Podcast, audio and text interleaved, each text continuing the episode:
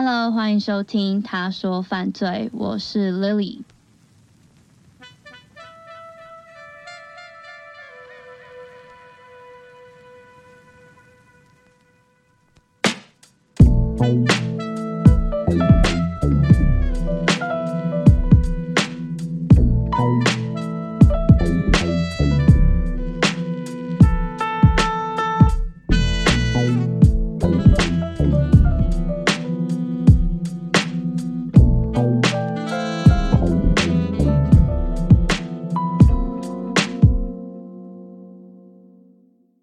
跟大家分享的这一起案件，发生在美国田纳西州一个叫做 Darden 达登的小镇。那达登是一个人口不到四百个人的小镇，非常非常的少人。通常呢，以我的了解，这种小镇除了一般最基本的工作机会，像是学校啊、加油站、超商、诊所、政府机关以外，其他的商业活动都在周边比较大一点的地区。但其实我也有查了一下，其实距离达登小镇最近的城市 Parsons 帕森斯也只有两千五百人而已，也没有很多。所以平均来说，这种人少地又大的地方，可想而知，每一个家庭的房子都是非常的大的。大家可以想象一下，像是美国影集或电影里面的那种大农庄，中间有一个大大的平房，有一个大大的前后院，旁边可能有一条小河，门口是一个长长的用石头铺的走道，然后停着两三台甚至是以上的车。房子旁边用篱笆围起来，而且跟邻居离得很远，像这样子，嗯，比较典型一般美国农村给人的印象。那今天这起案件就是发生在这样子的场景，在一个有两万八千一百五十六平的农庄里面，住在这里的是 Bobo 一家，总共有四个人，分别是妈妈 Karen Bobo 和爸爸 Dana Bobo。那 Karen 是小学老师，爸爸 Dana 则是有两份工作。他早上的工作是类似园丁的工作，负责景观美化、修剪树木。那这一对夫妻呢，Karen 和 Dana，他们有两个小孩，年纪比较大的是男生哥哥 Clint Bobo，他是二十五岁，正在附近的大学读社工系。那女生是 Holly Bobo，她二十岁，也正在附近的大学就读护理系。听到这里，我想有住过乡下，特别是美国乡下的听众们应该都知道，因为小镇没有什么娱乐，所以大家的生活都很平稳，上班、上学、下班、下课，偶尔和朋友聚会，但更多的时间是一家人会一起吃晚餐，吃完晚餐就在家里看电视，度过一个安静的夜晚，然后这样子日复一日，一直这样子循环下去。但这样平稳的生活，在二零一一年四月十三号就被一个意外打断了。这一天是礼拜三早上，正在就读田纳西大学马丁分校护理系的 Holly Bobo，为了准备当天的大考，所以在早上四点半就起床读书了。一个小时过后，早上五点半，Holly 的爸爸出门前就隔着房门和他小聊了一下。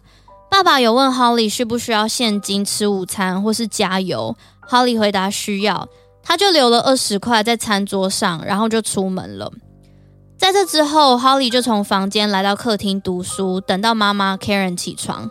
那 Karen 起床之后，替自己以及孩子们准备了早餐和午餐，没多久就在七点以前出门上班了。Holly 也准备要出门去学校迎接八点整的考试。那大概在七点钟的时候，Holly 和朋友通了一通电话，讨论等一下考试的内容。半个小时之后，七点半，她接到男朋友 Drew 打来的电话。Drew 告诉 Holly，他正在镇上的另外一区打猎。那其实这也不是什么很突然的消息。Holly 和家人前一天晚上就知道她的男朋友 Drew 会去打猎了，所以我在猜，他们应该也只是两个刚刚好在这个时间有通电话而已。接着在七点四十分，Holly 的哥哥 Clint 还在房间熟睡，Holly 则是准备出门去学校。他手上拿着车钥匙、笔记本以及妈妈帮他准备好的午餐，走到屋外准备去开车。这时候，也在屋外准备出门上班的邻居听见从 Holly 家的方向传来的大叫声。他说他听见 Holly 大声说：“Stop! I said stop！” 停止！我叫你停止。邻居在这时候就马上感觉到异状了，所以他就马上进屋内告诉他自己的家人。那这位邻居的家人也在最快的时间打电话给了 Holly 的妈妈 Karen，但是 Karen 在学校不会带着手机，所以当时是学校的其他人转告他的。那在邻居听见 Holly 的尖叫声大概十分钟过后，在房里熟睡的 Clint 也被家里的狗狗一连串的狗叫声吵醒。他先是注意到 Holly 这个时间应该就要出门了，怎么他的车子还在外面？所以他心想 Holly 是不是搭了朋友的便车去学校了？随后他走进厨房，想要一探究竟的时候，发现什么都看不到。于是他决定再走更近一些，才听见 Holly 正在跟一名男性争吵的声音。然后又透过窗户往外看。他又看见哈利和一个身穿迷彩服的男性面对面跪在车库前面。他说他感觉这一名男性情绪激动哈利则是看起来好像很沮丧。Clint 说他听不太清楚两个人的对话内容，只听见哈利对这名男性大声说了一句 “No, why？为什么我不要？”当时，哥哥 Clint 透过这一句话和这一名男子的穿着，他判断在屋外和 Holly 争吵的人是他的男朋友 Drew。毕竟，这个时间、这个地点会和 Holly 吵架的人，莫过于是亲近的人。加上 Drew 要去打猎的事情，几乎整个家人们都知道，所以不疑有他，穿迷彩服的人可能就是 Drew。他认为这个人就是 Drew，而他们两个可能在争论某件事情。所以 Clint 就在屋内打了一通电话给 Holly 到他的手机，但他发现 Holly 人明明就在外面，可是他的电话是直接转接语音信箱的。然后他又打电话给 Holly 的男朋友 Drew，Drew 也没有接。时间接近八点，Clint 接到 Karen 从学校打来的电话，Clint 在电话里面跟妈妈说明了状况。那妈妈在电话里面要求他对那名男性开枪，但是 Clint 在这里犹豫了。他说：“你确定要我对 Drew 开枪吗？至少到这一刻为止，Clint 还是认为在屋外和 Holly 吵架的人是他的男朋友 Drew。但是妈妈很肯定的回答：那个绝对不是 Drew，你要对他开枪。然后 Karen 就把电话挂掉了，就马上报警了。同时，这时候 Clint 想要再确定屋外那个人到底是谁。”但他发现 Holly 和这一名男子两个人已经离开了原本的位置，走进屋子旁边的树林里了。这也是最后一次有人看到 Holly，他生还前的最后一刻。在这之后，Clint 拿着上膛的手枪走到屋外，他先是在 Holly 车子的旁边发现了一点一点的血迹，但是这对当时的他来说也没有太意外。他说，他当下觉得可能是 Drew 打猎的时候猎物流下来的血才会这样子一滴一滴的。再来，差不多的时间，邻居也抵达了案发现场。这个邻居跟 Clint 重述了早上他听到的尖叫声，Clint 才觉得一切都有点怪怪的，这应该不太对劲，也在这时候报了警。后来，警察在十分钟内就抵达现场了。那以上我所陈述的这一切，虽然听起来非常的清楚，但是其实从争吵声到 Clint 看见 Holly 和那个人，到他们从树林里面离开，只在短短十分钟内不到发生的事情，所有的进展都是重叠而且很快速的。只是今天我要跟大家讲故事，我只能有点像是一步一步的动作跟大家讲。那其实，在这个过程中，也有一个小插曲可以跟大家分享哦。其实当时 Karen 在得到 Holly 在屋外尖叫的这个消息之后，他就有马上报警了。但当时因为他所在的位置的基地台连线的关系，他的第一通报案是被转接到其他区域的，是后来的第二通、第三通报案电话才真正联系到远警。那在这件事情发生之后，在 Holly 的家人陆续到家以后。Clint 和警察描述这一名男子是白人，他的身高约是在一百七十八到一百八十公分左右，那他的体重则是在八十二至九十一公斤，是一个健康而且魁梧的身材。他说这一名男子从头到尾都穿着迷彩服，那迷彩服上面的图案应该是叶子的形状。他说他也有注意到这名男子的头发是深色或是黑色的，而且他头发的长度是长于帽子的，甚至是长到可以遮住脖子和衣领的。那除此之外，Clint 也有跟警察说，这一名男性的声音非常的低沉。那警方也有从案发现场和 Clint 以上陈述的判断，他们认为，即便 Holly 是没有被胁迫，是尾随着男子一起走进森林里的。但他有非常高的几率是因为害怕，所以妥协，所以才跟这名男子走进树林里的。于是警方就在当时马上判断了这一起案件是 Holly 被绑架。当时也是因为这个判断，所以展开了一连串很大规模的搜查。那因为 Holly 在被绑架的时候是准备出门去学校的嘛。他当时身上是带着所有他上学所需要用到的用品，包含他的手机。所以当时调查人员有追踪他的手机定位，发现他在一个半小时内从被绑架的地点，也就是他们家，一直向北前进，到大约车程半个小时外的四十号洲际公路，然后停止了大约三十分钟，在八点半到九点，信号位置又从另外一个路线往南边前进。在哈里被绑架的消息出现之后，其实安博警报很快就推播出去了，而且当时不止当地的警察，还有田纳西州调查局、联邦调查局以及其他执法单位都派了很多人力在地面以及空中进行调查。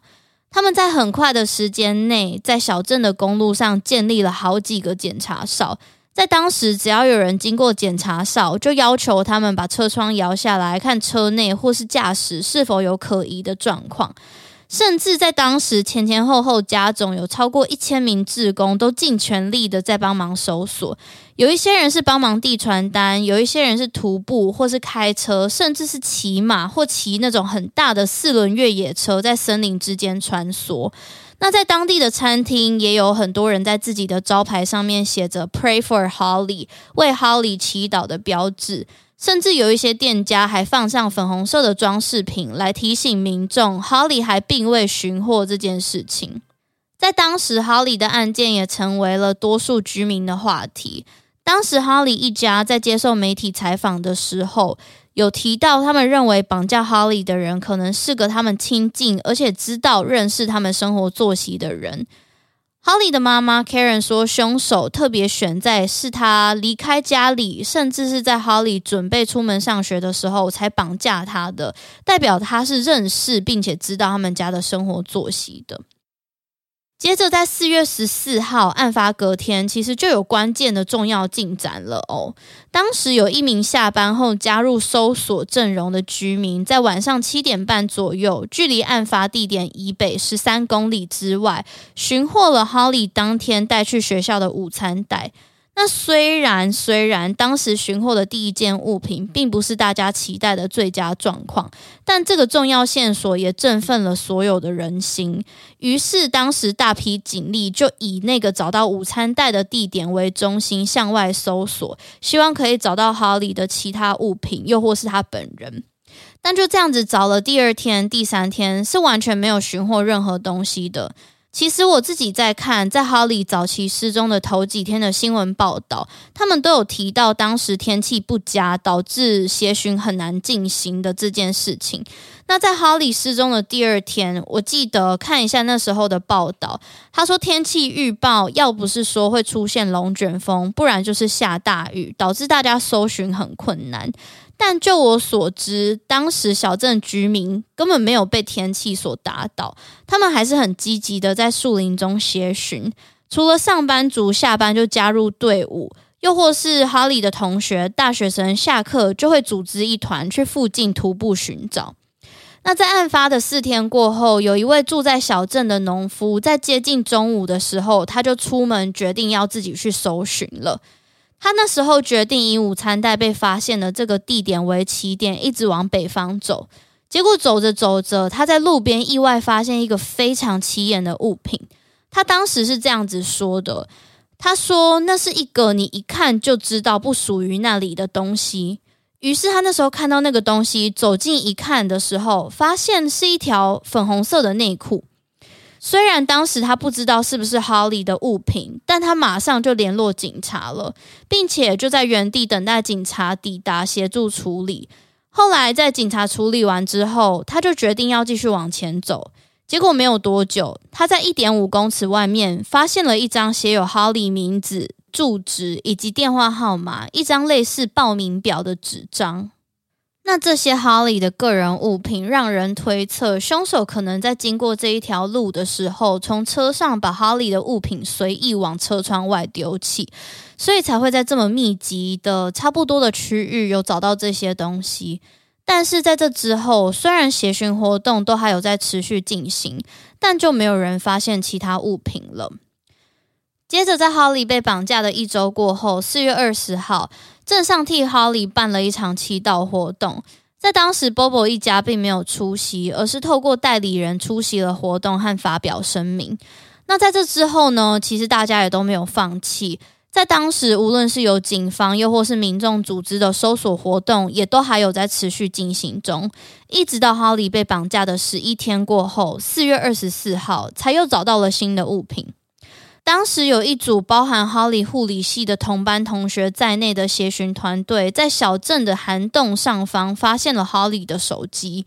那当时找到手机的这一位同学，他形容这一只手机的位置好像是刻意被放着的，而不是意外掉落的。但比较奇怪的是，这一只手机的 SIM 卡不见了。消失的 SIM 卡是在一个月过后才被正在骑脚踏车的一对姐弟，是 Holly 的哥哥 Clint 的同事发现的。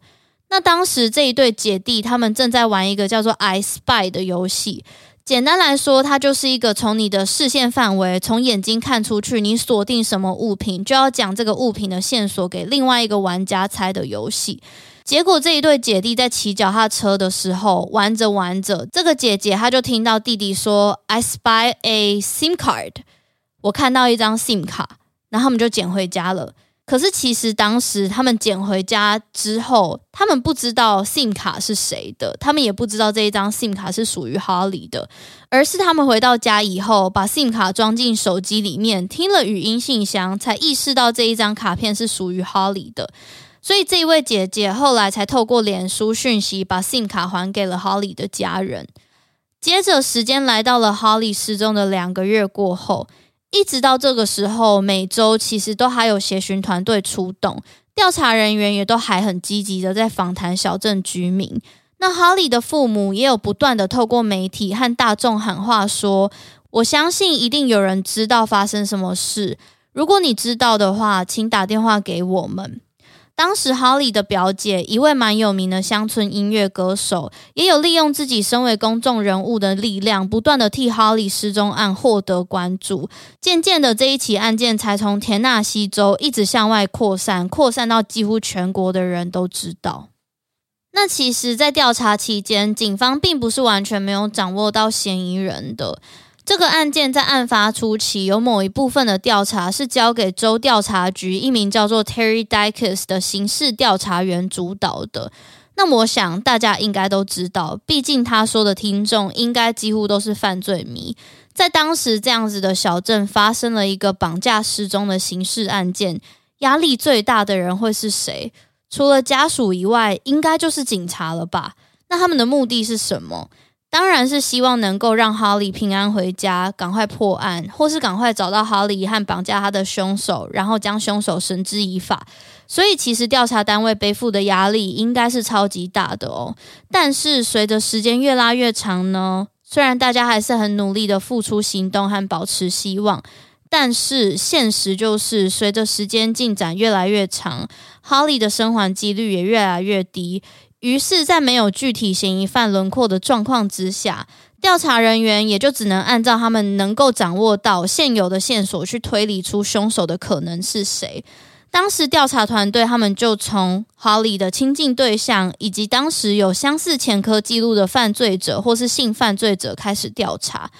当时调查人员就先把嫌疑人指向了最后一位看见哈里的人，他的哥哥 Clint。当时警方认为 Clint 不断改变说辞很奇怪，所以开始怀疑他。他们甚至在 Holly 失踪的那一天早上，一度要求他把上衣脱掉，看他的身体有没有任何的抓痕。他们还调查了他的电脑，追踪了他的手机的每一通电话，也对他做了测谎两次。那 Clint 呢？他对于自己不断改变说法的原因是说，他当时非常努力的想要想起案发的每一个经过的记忆，所以才会时不时调整他的说辞。有的时候他多想到一些东西，他可以多加补充；但有时候他多想了一下，发现记忆好像不是那么深刻，他就拿掉，所以他才会这样子改来改去的。那最后呢，Clint 是有被排除嫌疑的。接着，在调查单位掌握到的另外一位嫌疑人是有犯罪跟吸毒前科的当地人 Zach Adams。那当时，当调查人找上他的时候，Zach Adams 和调查人员说，Holly 失踪的那一天早上，他和他的女朋友以及他的弟弟 Dylan 在家。那当时，Zach Adams 他的不在场证明的这另外两个人也有替这件事情去作证。然后说，在哈利失踪的这一天，他们大概是在早上十点左右开车去接他们的朋友 Shane Austin，之后他们就开车去了加油站。但是他又提到，在那个早上，他们发现他们要前往的那个区域的加油站实在是太贵了，所以他们只加了五块钱就往回家的方向开，想说小镇的油应该比较便宜。结果他们就在回程的路上发现大量的警车在路上行驶，他们就觉得很奇怪。那调查人员呢，当然也有在同一天十一点左右，透过路旁的监视器画面，发现可能是 Zach Adams 的弟弟 Dylan Adams 开的黑色卡车。那加上警方当时也有调查出这一位嫌疑人 Zach Adams 的通话记录，发现他在早上八点二十八分的时候，他的手机信号位置是在距离 Holly 家几公里外的，代表他不可能出现在那个案发地点。那加上 Zach Adams 也有通过测谎，等于说，无论是监视器画面，又或是手机定位，还是测谎，虽然我们知道他没有很准，可是都证实了 Zach Adams 的说法。这时候他也就被排除嫌疑了。那在下一位嫌疑人呢，是当地的性犯罪者 Terry Britt，他曾经犯下多起性侵案件。那除了他的外貌符合 Holly 的哥哥 Clint 描述中绑架 Holly 男性的那个样子以外，他也住在 Holly 家以及 Holly 的物品被发现的地点附近，甚至他过去也曾经有多次偷窥年轻金发女性的记录，外加他的不在场证明很薄弱，于是警方就把调查方向转为调查 Terry Britt。那 Terry 表示，他自己在 Holly 失踪的当天早上，和他太太在商店里面买浴缸。但是调查人员后来发现，Terry Britt 的老婆当天是有去公司上班的，所以代表这个不在场证明好像有一点薄弱。加上之前 Terry Britt 犯下类似案件的时候，也都拿太太来当不在场证明，可是后来证实他都有犯罪，所以警方其实已经不太相信他了。而且不止这样子，除了 Terry Bird 当时拿出太太作为他的不在场证明以外，他也有拿出一张纸本的收据证明，去证实他早上确实有去商店购买浴缸。但是后来调查人员到那一间商店调查的时候，他们发现商店里面根本没有这一笔购买记录，或应该说，商店的收据通常不是都有三联单吗？调查人员根本没有找到商店应该留存的那一个副本。那加上当时警方也有派出缉查犬搜索 Terry Britt 的住家。那缉查犬当时有对他们家的铲子、锤子以及两辆汽车都有做出反应，可是进一步搜索的时候，也发现他家或是其他地方也都没有 Holly 的 DNA 反应。不过，以上这一切的种种都让调查人员觉得他实在是太可疑了，所以当时警方其实是有全方位的搜索了他家，以及监听他在屋内的对话和他的任何所有通话记录。当时调查人员透过窃听工具听到 Terry Britt 跟别人说的比较可疑的话有，他说这些警察又想要陷害我了，绑架他的人一定是想要把他拿来当性奴隶，这里的他指的是 Holly 等等的话语。但即便是这样子 Terry Britt 还是不断否认他有涉案。那关于他是否为凶手的调查，就一直卡在不上不下的焦灼，没有可以定罪他的证据。但是对于调查人员来说，又放不下的感觉。那最后呢，州调查局认为这一位刑事调查员 Terry Dykes 太执着于调查 Terry Britt，并且认为他就是凶手，导致他产生了隧道视野 （tunnel vision）。和认为他缺乏了身为执法人员所需要具备的客观性，所以在二零一三年就被解雇了。在这之后，Terry Britt 在这一起案件中就从来没有被指控，但也没有正式被从嫌疑犯名单中排除。那这边我想要补充一下隧道视野，一样用简单的方法跟大家说，就是当执法人员已经对一件事情下结论之后。往往就会很常忽略与他下的那个结论相互矛盾的其他证据。我自己觉得这是一个人的心理很常遇到的偏差。用一个很常见的举例，就是当消防员一心只想着在最快的时间着装，准备好去出任务，往往他们会忘记的小事，就是很常忘记系安全带。那这个就是一个很常见的隧道视野的例子。有一个目标前进了，你会忘记他所需要带来的。做的其他事情。对了，这边忘记跟大家提到，其实当时调查人员有在 Holly 的车子上掌握到一个手掌印，但是这个手掌印和以上我提到的这一些曾经被怀疑过的，或是实际上的嫌疑人，像是 Holly 的哥哥 Clint Bobo，又或是 Zach Adams 他的弟弟 Dylan Adams，又或是他的朋友 Shane Austin，比对后都没有吻合，就唯独 Terry Britt 没有被排除掌印是他的的可能性。当然，这有几个原因，可能是当当时连比对都没有比对，又或是比对不出来，比对无效。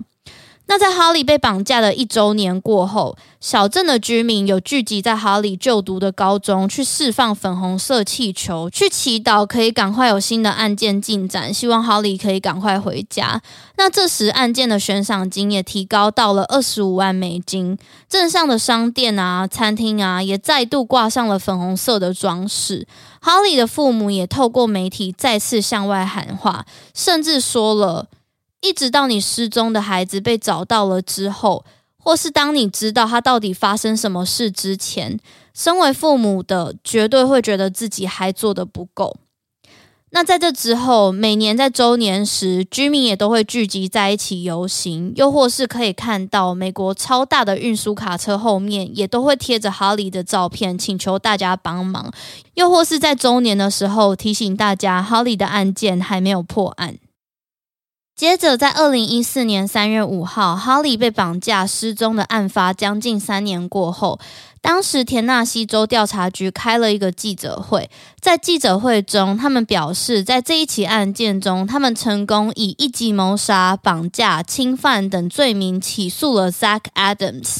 然后在接下来的两个月，还起诉了 Zach Adams 的弟弟 Dylan Adams，还有他们的朋友 Shane Austin 以及 Jason Autry 这四个人。我想大家听到现在一定会觉得，天哪，人名太多了！必须说这一集人名真的确实有点多，细节也很多。要么你们就多听几次。要么现在就可以拿起笔画人物关系图，又或是到他说犯罪的 Instagram 去看人物图片，去辅佐大家的想象，然后记得要按追踪。那这边也可以跟大家补充一下，在这三年的调查期间，其实常常有新线索出现，然后他们又碰壁，所以这种一直停滞不前的状况，在二零一四年三月，Zach Adams 被逮捕以后，就开启了新的篇章。这时候镇上原本提醒大家 Holly 的案件还未结的粉红色丝带也被替换成绿色的丝带，象征着一个新的希望，希望大家可以替 Holly 伸张正义。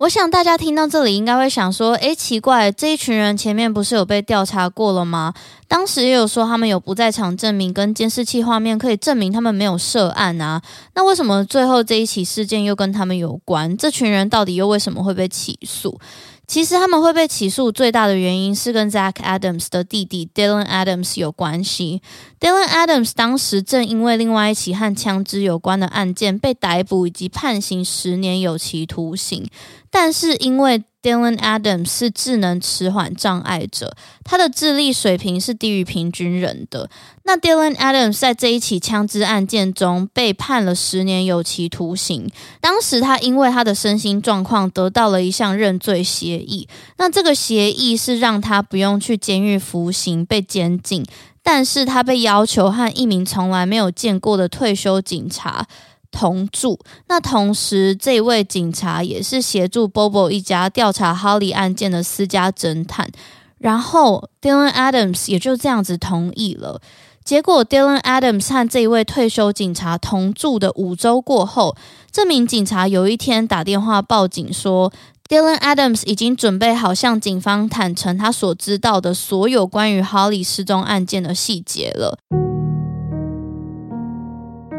Dylan Adams 说，在 Holly 被绑架过后，他曾经看见他的哥哥 Zach Adams 和朋友 Jason Autry 与 Holly 在他哥哥的家中。他说，在二零一一年四月十三号那天，他去哥哥 Zach Adams 的住处拿车。他看见 Holly 穿着粉红色 T 恤，坐在客厅的绿色椅子上面。当场，Zach Adams 的朋友 Jason Autry 也在那里，而且他还告诉警方，Zach Adams 当时穿着迷彩色的短裤、黑色短袖 T 恤和一双绿色的凉鞋，甚至。Dylan Adams 还说，他哥告诉他强奸了 Bobo，并且还录下了影片。即便这个所谓的影片最后没有被找到，Dylan 的证词也跟已知的事实有了冲突，甚至他后来也撤回了他的供词，表示他是被胁迫才说出的。那最后呢，他的供词让检察官有理由起诉，并且逮捕他的哥哥 Zach Adams 以及他的朋友 Jason Autry 和 Shane Austin。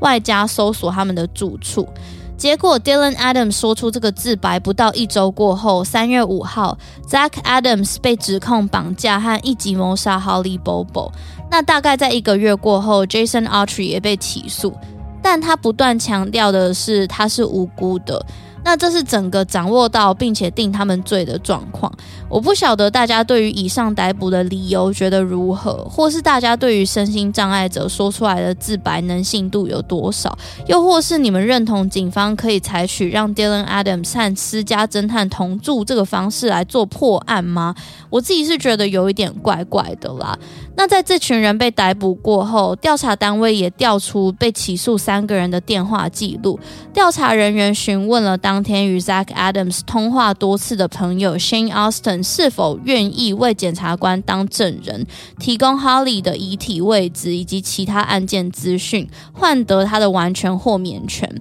那他也答应了。但他完全无法引导调查人员到哈利的弃尸位置，又或是提供他们任何线索。于是他的豁免权协议最后就被撤销了。检察官也保留了随时可以指控 Shane Austin 的权利。那这边还有一个小插曲，其实一刚开始在理清到底有谁涉案的时候，还蛮混乱的。一方面完全没有任何人认罪，另外一方面这个案件的时间也过得蛮久了，很难再重新调查其他对被告有利或是不利的证据，所以就只能靠自白来定罪。那在二零一四年五月。其实还有一位女性和调查人员说，她的朋友叫做 Jeffrey Percy，曾经给她看过一段她认为是 Holly 的影片。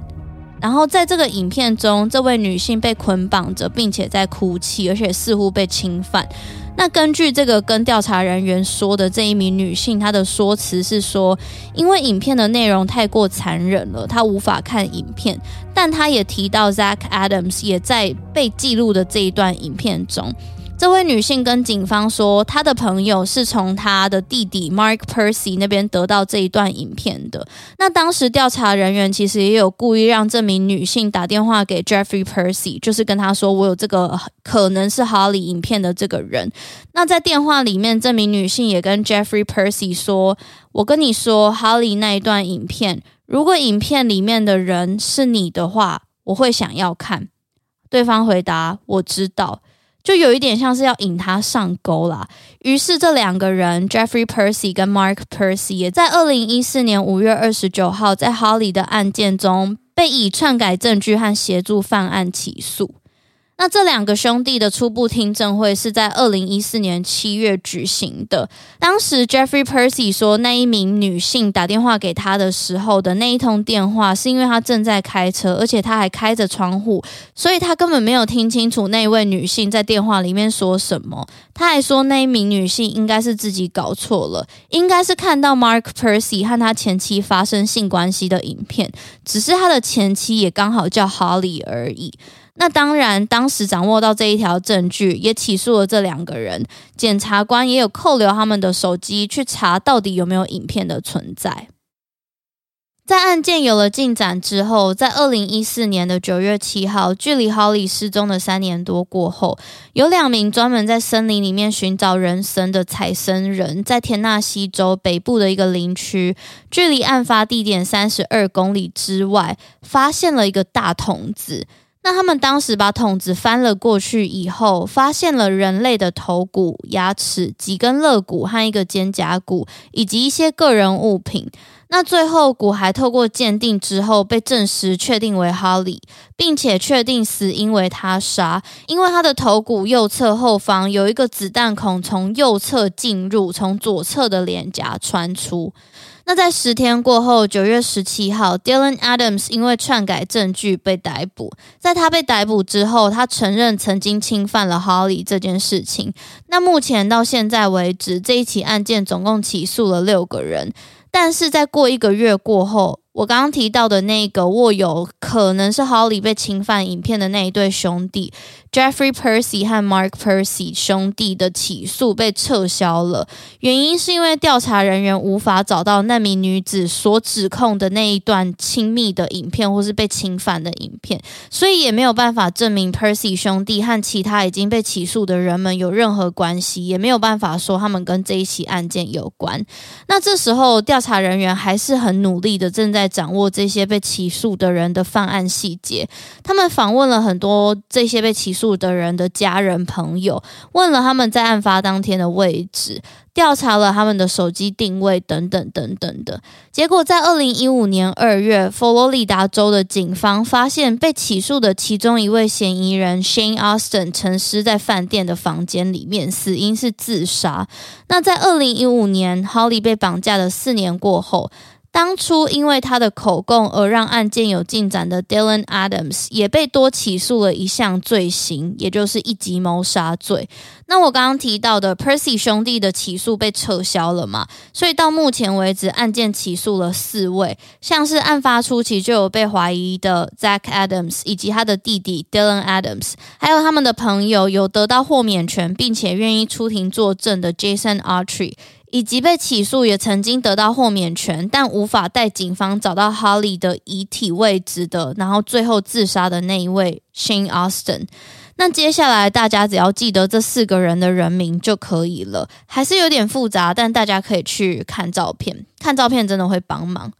再来，我们把时间快转到二零一六年，也就是哈利失踪的五年过后。在当时，调查人员发现了一把点三二口径的左轮手枪，在达登这个小镇的溪中被找到。那根据后来有一位证人叫做 Vic Densmore，他所称，那一位已经自杀的嫌疑人 Shane Austin，在二零一一年拿着这一把手枪跟他交换了十二片吗啡。那这个证人 Vic Densmore 后来是因为 Holly 的事件发生，所以他觉得小镇可能有一点危险。在得到这一把手枪之后，就把枪交给太太，让他用来保护自己。但后来他也担心这一把枪可能来路不明，有一点危险，甚至有杀过人，所以就跟太太说：“你去把枪丢了。”那太太也照做了。然后加上小镇不是很安全，他们就搬离小镇了。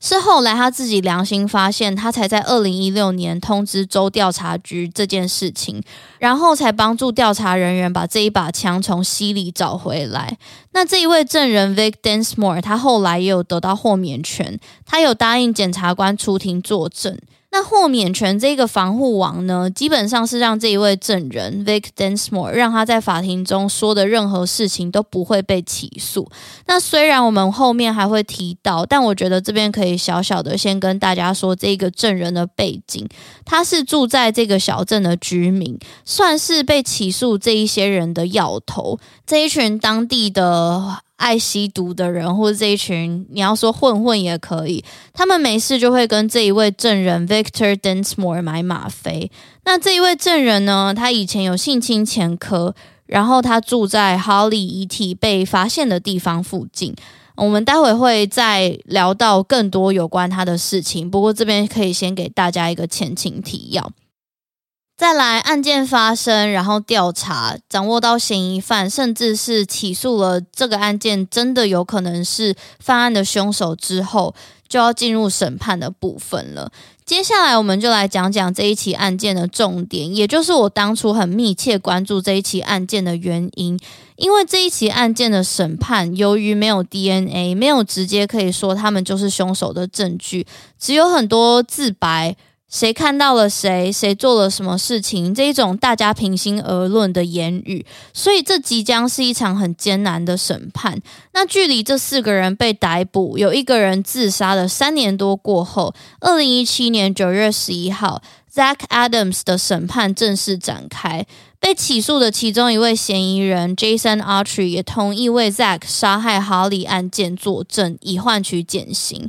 那因为 Zach Adams 他否认犯罪，所以只有证据和证人能够成为陪审团断定他是否有犯罪的依据。那这一起案件的审判期也非常的长，不包含宣判，有整整九天。那在接下来的九天，两方的证人加总有超过六十位，证据也超过两百五十个。而且我必须要跟大家说，这九天的影片都有在 YouTube 频道 Law and Crime 上面可以观看。为了彻底了解这个案件，以及跟大家分享最全面的细节，这九天的影片我都看完了。在这里，请大家给我一个掌声鼓励鼓励。那在这里，我真的是我觉得我很棒啦。这九天的审判影片加起来至少有四十个小时。然后我通通都看完了，拜托大家听到这里可以去 Apple Podcast 还是哪里给我五星留言鼓励一下，我真的会很开心，谢谢。然后之后我可能可以看更多影片。那接下来呢，我们会在下面的内容，我会一天一天跟大家说出庭的证人都说了什么，他们互相冲突的地方在哪边。那这边也跟大家说，在接下来的审判，如果陪审团听完所有的证据，决定 zack Adams 有罪的话，他的最高刑即将会是死刑。所以在这边我也觉得蛮有趣的。我竟然都看完这一些法庭影片，虽然我整理出来还是不是全面的东西，但我希望大家听接下来的内容，把自己想象成，假如说你是陪审团的其中一位，你会怎么认定这件事情，他到底是真的是凶手还是不是凶手？要怎么去断定他？因为接下来的法庭内容还蛮有趣的，大概就是这样子。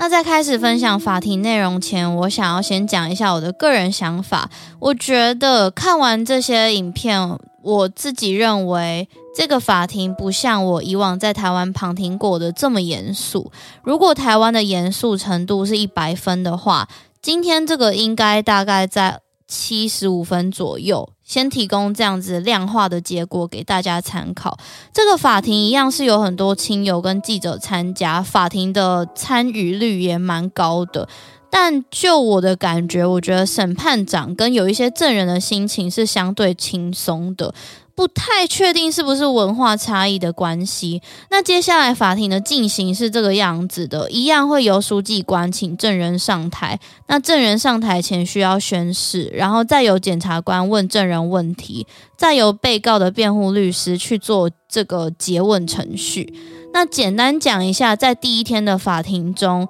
在证人出席前，检察官详述了他们怎么认定被告犯下这一起案件的，其中包含被告 Zach Adams 曾经和朋友说过：“I couldn't have picked a prettier bitch。”我不可能再挑到比她更漂亮的婊子了，以及 “We're going to gut her so she doesn't float。”我们要把她的器官掏空，这样她就不会浮起来了。等等的话语去佐证 Zach Adams 有犯罪这件事。那检察官也详述了为什么他们认为这三名被告是凶手的细节。这边的话，我可以说个题外话。如果正在听的各位侦探们有想要做笔记的话，或是想要去分析这个审判中怪怪的地方的话，你现在已经可以开始拿起纸笔做记录了。因为这个审判它有很多很关键的奇怪证据，但是这些奇怪证据的力度都不足以到让你觉得对，确证据着了，就是这一点，我觉得他就是凶手。对，检察官抓对人，或是警察抓对人了。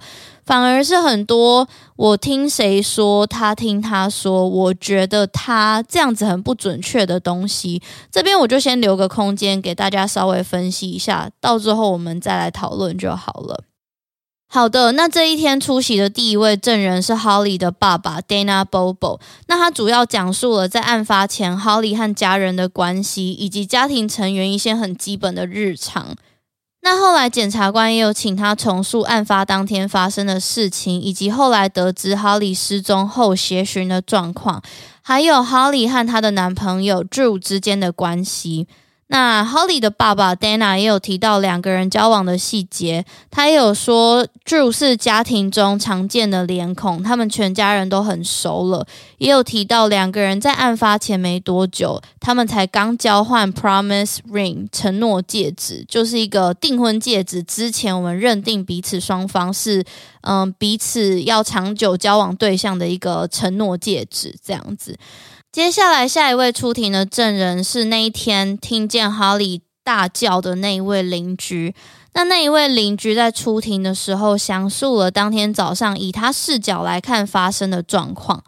接下来是哈利的妈妈 Karen Bobo 以及哥哥 Clint Bobo 和第一个抵达现场的警察出庭讲述案发当天早上的状况。以及请家人协助确认证物这一件事情。那在确认证物的时候，其实也发生了一个小插曲。当时 Holly 的个人物品被展示在法庭中的时候，Holly 的妈妈 Karen 其实有一度情绪激动到昏厥，因为在嗯指认物品的时候，你要拿出来嘛，那就历历在目，这些东西都是他女儿的东西，所以他嗯会难过或是情绪激动是必然的。然后这个小插曲就让审判长宣布暂时休庭，请医护人员从中协助。那在休庭结束之后，其实被告 Zach Adams 的辩护律师有认为这个举动可能会造成诱导，所以直接在当庭提出无效审判的请求。但是后来审判长拒绝了这个请求。但是他也有转头提醒陪审团说：“你们不要被这个昏厥的举动而影响了。”那第一天的法庭内容我浓缩过后，大概呈现出给大家的是这个样子。接下来我们就进入到第二天的审判。第二天开庭的第一位证人是当初协助调查 Holly 失踪案的联邦调查局探员出庭作证。那他说明了当时在搜查的时候，确实有看见 Zach Adams 身上有一些怪怪的抓痕。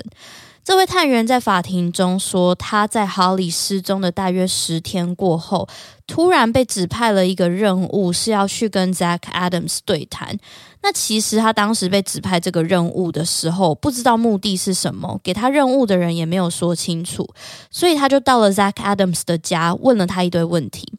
他问 Zach Adams 知不知道 Holly 的失踪案件，问他认不认识 Holly，也问他 Holly 失踪案发生的当下他正在做什么。那这位探员说，他其实，在那一天就有注意到 Zach Adams 身上有几条刮痕了。那也有当场得到他的同意，拍了几张照片。当时在法庭中也有投影出他当下拍摄的那一些照片。确实，从我的角度来看，透过照片可以看到 Zach Adams 的左手前手臂内侧有至少两条长形的抓痕。那探员说，当时 Zach Adams 给他的解释呢，是说他那个时候其实是在其他地方被逮捕，然后那个时候他因为要逃离警察的追捕，所以就在树林里被树枝刮伤了。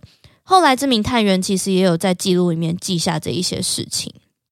接着，下一位证人是协助调查 Holly 失踪案件的国家公园警察。那这一位证人呢？这位警察说，他在 Holly 失踪的九天过后，原本是负责替 Holly 案件做调查的。那在这一天，他在检查哨拦停路过车辆的时候，注意到旁边有一辆车突然急转弯。那他当下马上就发现这辆车正在违反交通规则，所以就马上把这辆车拦停下来的。他说违规的驾驶是 Zach Adams，而且这名警察在拦停之后，还有搜查了 Zach Adams 的私人物品。他说他那时候注意到 Zach Adams 当时的副驾驶座有一个迷彩的包包，里面还有一个小背包。那就在公园警察正在翻找的时候，Zach Adams 就把这个小背包抢走，然后徒步逃跑了。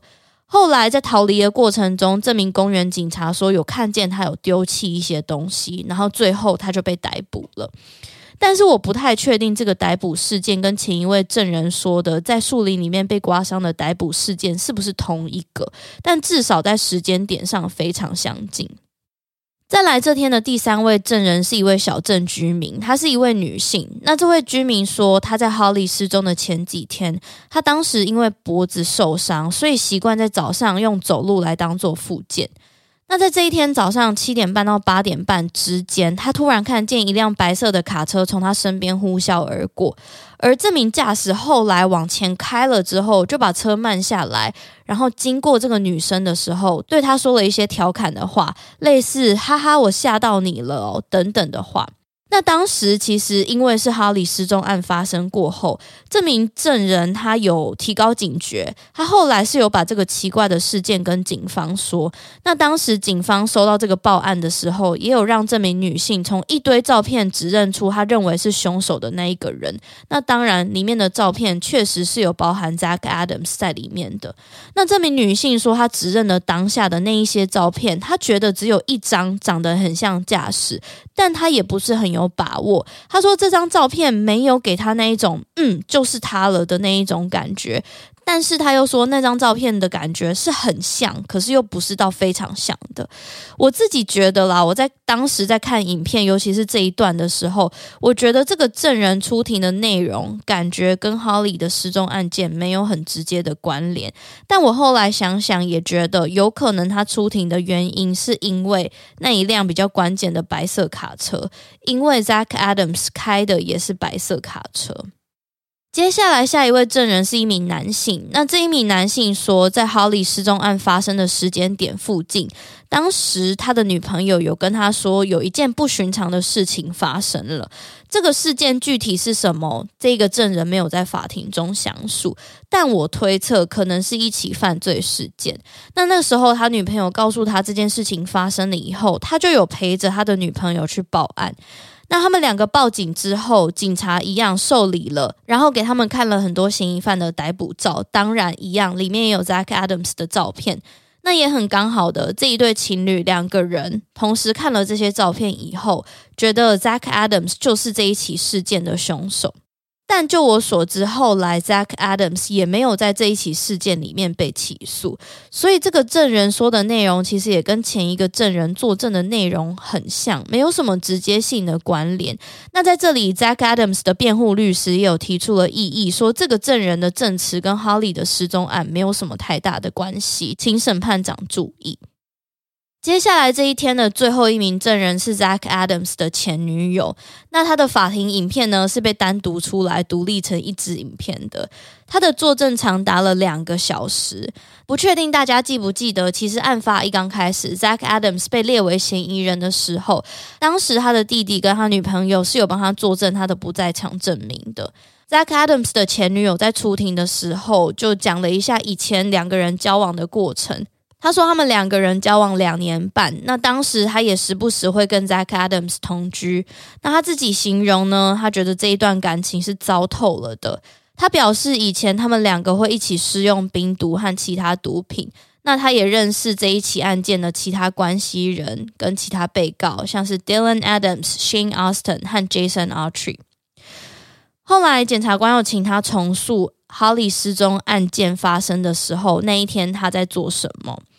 他说，在哈里失踪的前一天，他曾经试图和 Zach Adams 分手。那他也有说，在哈利被绑架的前一天晚上，他有去到 Zach Adams 家过夜。那一天晚上，前女友说她先上床睡觉了。但他说，当天他并没有感觉 Zach Adams 有上床睡觉的感觉，而是到第二天早上六点到七点半之间，他感觉到 Zach Adams 轻轻的亲了他的额头一下，然后跟他说要出门把废料拖走。这里的废料呢，后来检察官有问那是什么意思？那前女友有说是当时他们用来做毒品、做可卡因报废的材料。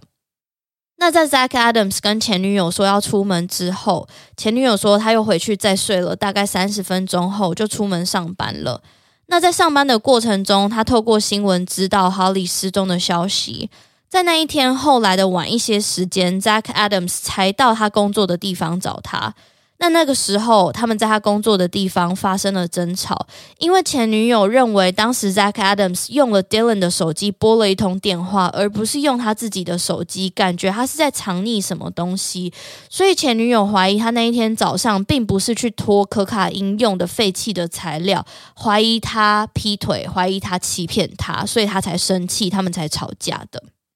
那前女友在出庭的时候，还有提到某一天，也就是 Holly 失踪案发生之后，有一天他在 Zach Adams 家做晚餐的时候，那个时候客厅的新闻又播出了 Holly 失踪的消息。那同时在屋里的 Zach Adams 和他的朋友 Shane Austin 有对当时新闻台里面的那个新闻做评论，他们说：“哼，他们永远找不到他的啦。”这样子的话，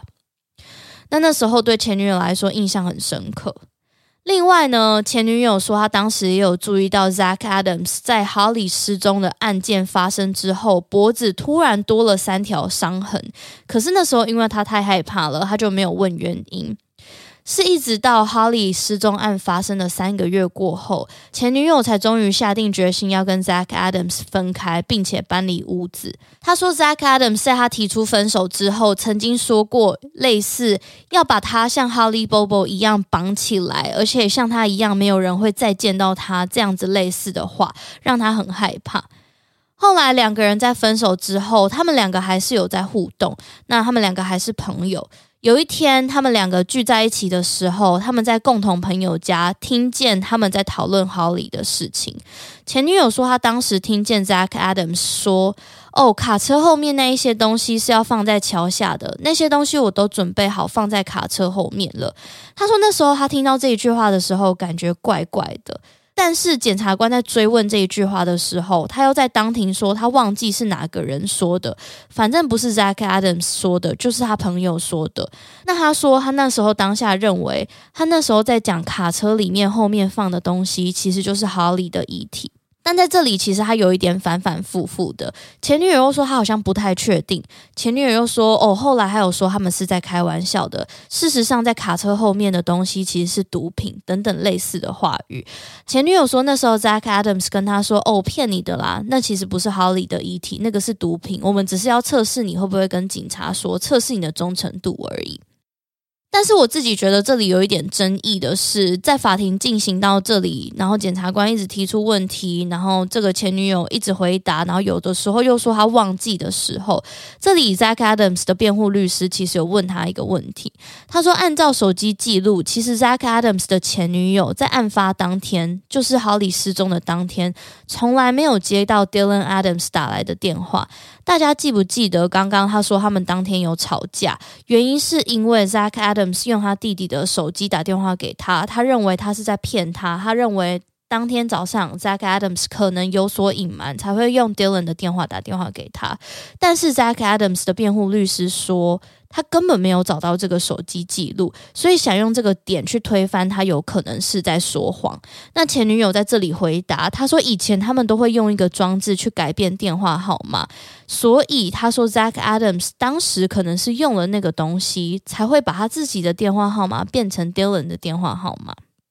那当时 Zach Adams 的辩护律师其实有指出一个当时检察官做的一个蛮嗯、有争议的事情。当时他说，检察官在调查这一起案件，在讯问前女友的时候，检察官用了一个技法。检察官跟 Zach Adams 的前女友说：“如果你不出庭作证的话，我们会把你的小孩的监护权夺走。”那另外一个辩护律师提出来的证据是说，当时他们透过前女友的手机定位，他们发现这一位前女友在 Holly 失踪的前一天晚上，她的手机信号定位显示她是在她的母亲家过夜，而非像她说的一样是在 Zach Adams 家过夜的。但是这一位前女友在被辩护律师问到这个问题的时候，她回答说：“诶，那一天早上我印象很深刻，我记得 Zach Adams 确实有在早上亲了我一下才出门，所以我不觉得我有记错。”错，所以到底是为什么呢？这是一个罗生门吗？为什么手机定位会显示你在你的母亲家，可是你却……觉得你好像在你前男友家呢？这件事情告诉我们，人的记忆真的很不可靠。就有一点像是因为这个开庭是案发的六年过后嘛。如果你现在问我六年前的某一天我在做什么，我可能真的也想不起来。所以目前开庭到现在为止，第二天我都觉得没有什么很具体让我觉得 OK，这就是很直接的证据的，都是一些这些模棱两可或是。很容易觉得我好像这样，好像那样子的一些证据呈现，那这就是第二天的开庭。接下来我们就进入第三天。那第三天的法庭内容，我们就会留到 Holly Bobo 失踪案的下集再跟大家分享。下一集我除了会跟大家分享接下来的法庭内容，从第三天到第七天，一直到判决结果出炉，以及这一件事情带来的后续影响以外，也会跟大家分享我对这一起案件的看法。如果你是订阅会员的话，你可以在一月十七号这礼拜三早上就可以听到这一集下集的节目了。那如果你不是的话，也没有关系我们就下礼拜一再见就好了。那谢谢你们的收听，I will see you next Monday，拜拜。